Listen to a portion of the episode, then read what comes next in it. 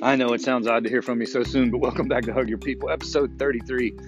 This is a last minute inspiration provoked episode. Um, yeah, just some clarification that I've got last night and also some insight this morning from social media. So, episode 33, Hug Your People, buckle up. All right, it's a brisk morning here in Charleston. This is our last day. We get to go home today um, after five or six days here, so we're excited. But um, I'm going to start with the positive. So, a good friend of mine, John Wetzel, um, he and his wife Judy, just great friends of our family. Um, we met a few years ago uh, through real estate, and just um, they're just phenomenal people. Their whole family really is. And um, John and I are pretty tight. And he texted me last night. He listened to episode 32 and texted me last night with just the most amazing perspective and just the most amazing insight. And this is why I love having people like John and Judy in our lives. Um, and so if you listen to episode 32 and, and you, you heard about, you know, the struggles, of the dad guilt that I was having and um, things like that. And John just came at me and said, what if Baxley is a ray of light to give hope to the kids who are newly diagnosed?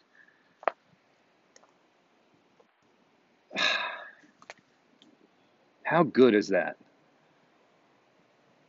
I mean, that speaks to John's character. That speaks to his his mind. That speaks to the way he sees the world. That just speaks to everything I know John to be. What if Baxley is a light in the middle of darkness for these kids who are just getting diagnosed? Man, did not even occur to me and I think that happens a lot. That we we have to, and this this is going to go in not to go into coaching, but the people that are in your life are there for a reason, and you choose them. And John and I have made the choice to be a part of each other's lives, and this is why I stand behind my choice. He is just a wealth of, of compassion and care and knowledge and perspective, and he's just a good man. And um, as soon as he te- he texted me that last night, and I just sat in the Ronald McDonald House, and I thought about it, and I was like, that's that's where that's the angle. That's where you have to come from from something like this. You can't come from any other place of, you know, whether it good or bad. It's for a purpose, and I, th- I think that was just really. Oh man, it just it just really shook me up a little bit and, and got me back on the right track and got me thinking like, okay, well now I'm going back into the hospital this morning to be around the same dads and the same moms and the same kids but I'm going back with the sense of let me show you hope. Let me show you what hope looks like because I've been in your shoes and I know you need it. You know, um, and I think that's just the most remarkable. That's just a remarkable gift. It really is. In, in a time where I wasn't even thinking that way, John comes in and just lets me see it from somewhere else. Um, just, just really, re- really amazing. Um, I got another message this morning from an old friend of mine, uh, Josie, and her and her family. I just love watching them grow up and, and grow. And um, it, it really, she was just acknowledging the fact that there's so much that we don't think about in going through something like this, and there's so much that you just you you can never consider. And um, and I, I think she's she's right. You know, I haven't considered everything that I'm going to have to go through in the next six months, twelve months, eighteen months, but you do what you can. And so I, I really appreciate that acknowledgement as well from people that, that know me best. And um, so I, I think the challenge is now whenever something comes up, you know, come at it from a different angle. And if I have to reach out to someone to help me and say, hey, listen, I can't find the other place to come from this. Can you help me see something I'm not seeing?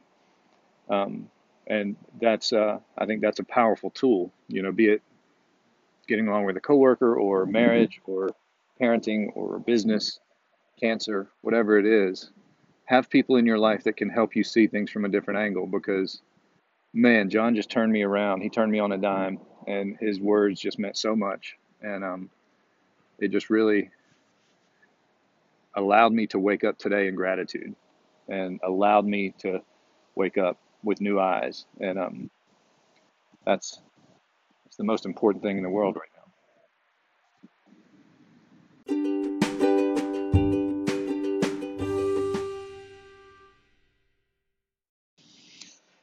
All right. challenges. Let's talk about social media because it's uh, I, I I use social media a lot, as you probably know, and uh, this I consider to be a form of social media of social sharing. And um, I think we make a lot of assumptions. And I was commenting lightheartedly on a good friend of mine's uh, post uh, about diet, and um, he and I have a relationship. He's he's a very very funny guy. He and I have a great sense of humor together. Um, we're both dads. We we share uh, we connect on a deep level as far as the struggles of being a dad and, and as far as the some things he's had to fight for that I just can't imagine. And uh, I think he'd probably say the same about me. And so um, he and I kind of know each other. So when I say lighthearted comments on a post that he might have intended to be serious, he knows my heart. He knows where I'm coming from. And if I'm out of line, he can privately check me on it and we can go from there. So, um, but that didn't happen. He took it. He laughed. I laughed. You know, we went on, and there was definitely some other serious comments in the thread. Um, but then someone chimed in and said that I should stop being so lighthearted about the topic, um, and you know, just basically street corner preaching their their perspective on it and their their issues and what they're fighting for. And I, I respect all that immensely. I really do. Here's what I don't respect. I don't respect making assumptions about people. And what I also don't respect is not knowing enough of the story to know what really matters. So let me just be frank with you. Diet does not matter to me right now. Why doesn't it matter? Because my son got to the point where he needed to eat anything to stay alive. And the doctors and nutritionists all said it doesn't matter what he eats, just get food in him because he's too thin. My son lost six pounds. He's four years old. He was down to about 30 pounds at four years old because of cancer. So, me worrying about whether it was sugar or processed or meat or not meat or cruelty, like that was out the window. That was for, for me and my doctors. In fact, we talked to the doctors here at MUSC because we're about MUSC is building a new children's hospital, and it's going to be really great. Um, it's really state of the art, great facility. One of the things that we've talked about is the the food choices that are going in because they have a, a decent food choice now, but as you can imagine, it's still hospital food. But there is a Chick Fil A in the hospital, and the big contention now is Chick Fil A is not being allowed to open in the new hospital because of it being fried food. And the doctor's contention is Sometimes kids need calories. And what does a four year old eat? What does a four year old willingly eat when they're lying on a hospital bed with tubes coming out of their body? They're not going to choose kale. Okay? they're not going to choose kale. And we were at the point of, we were probably hours away from putting a tube in my son to, to make sure he was getting nourishment. And we're not talking about is his belly full. We're talking about does his body have enough nutrients to stay alive? So the assumption on social media was made this morning that I need to stop being lighthearted about diet.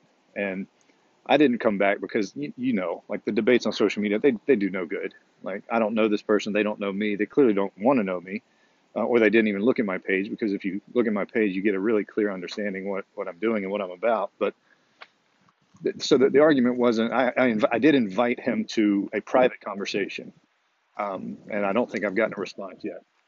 I don't suspect I will because most people they don't want that kind of interaction when it comes to this stuff. I'm willing to talk about the hard topics face to face or voice to voice. but when you look at perspective, and perspective was the doctors and nutritionists told us that if he wants Twinkies for breakfast, give him Twinkies because he needs calories, he needs he needs energy, he needs anything he can get, and we'll worry with the nutrition later. And so that's where I am right now. I don't care about processed foods or sugar or carbohydrates or organic. I, I, don't care about any of that right now. Now, my wife and I eat differently than my son. You know, I cook six or seven nights a week and I try to cook as best I can. I use all the hip stuff you should use grapeseed oil, avocado oil, olive oil. you know, I, I, I, use all the you know the lean cuts of meat, all the vegetables, organic vegetables. Like so, my wife and I eat differently than my son does. So I do care about it. But ultimately, if it means getting my son to eat and I have to eat a frozen pizza, I'm eating a frozen pizza. You know, because that's what he needs right now. And if you follow our story and you see pictures of my son, you you can go back through Facebook and through Instagram, and you can see the pictures where he's thin and his eyes are sunken in and he's he can't walk because he's too weak, and his legs are, are basically bones. you know. And so I think we have to do a better job of understanding where people are before we jump in and start throwing around accusations and making assumptions. And we really have to try to understand perspective. And I don't feel like this guy was doing a, I don't think he was doing a good job of that at all. and that's okay. Maybe he's got something going on in his life that I don't know about, and that's fair enough. That's why I'm not really pursuing it on the public forum, but I did invite him to a private conversation where we can certainly get to know each other. Get to what's your struggle?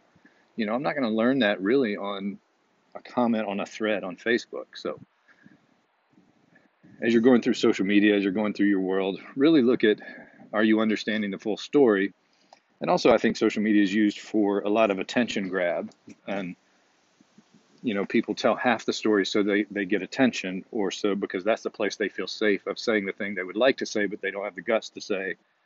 Or it's, you know, a place where you can be seen but not seen, if that makes any sense. And that's one of the, I do a keynote talk on that about you can't make an impact and be a secret, you know, and that's really for entrepreneurs. But it, I think it also goes to to parents and people, you know, like you can't be a secret and make an impact, but you also can't go around jamming your agenda down people's throat when you don't understand the perspective of the people you're talking to. Because anytime I go into a room to give a talk, I know who I'm talking to and I try to get as much information about what they want and what they need and what they're looking for and what their struggles are, and and then cater my talk mildly around that. And I think we we could do the same in in our social media world. So. So it's not even 7:30 this morning, and I've already had a roller coaster day. But it's a good roller coaster day. You know, I really, I really think it is. All of this is necessary. This is building muscle, and I don't know what I'm going to use it for, outside of helping kids and families. I know that's what it's going to be used for, but I don't know what else. So look at perspective. Can you understand on a deeper level what someone else is going through? Or maybe should you?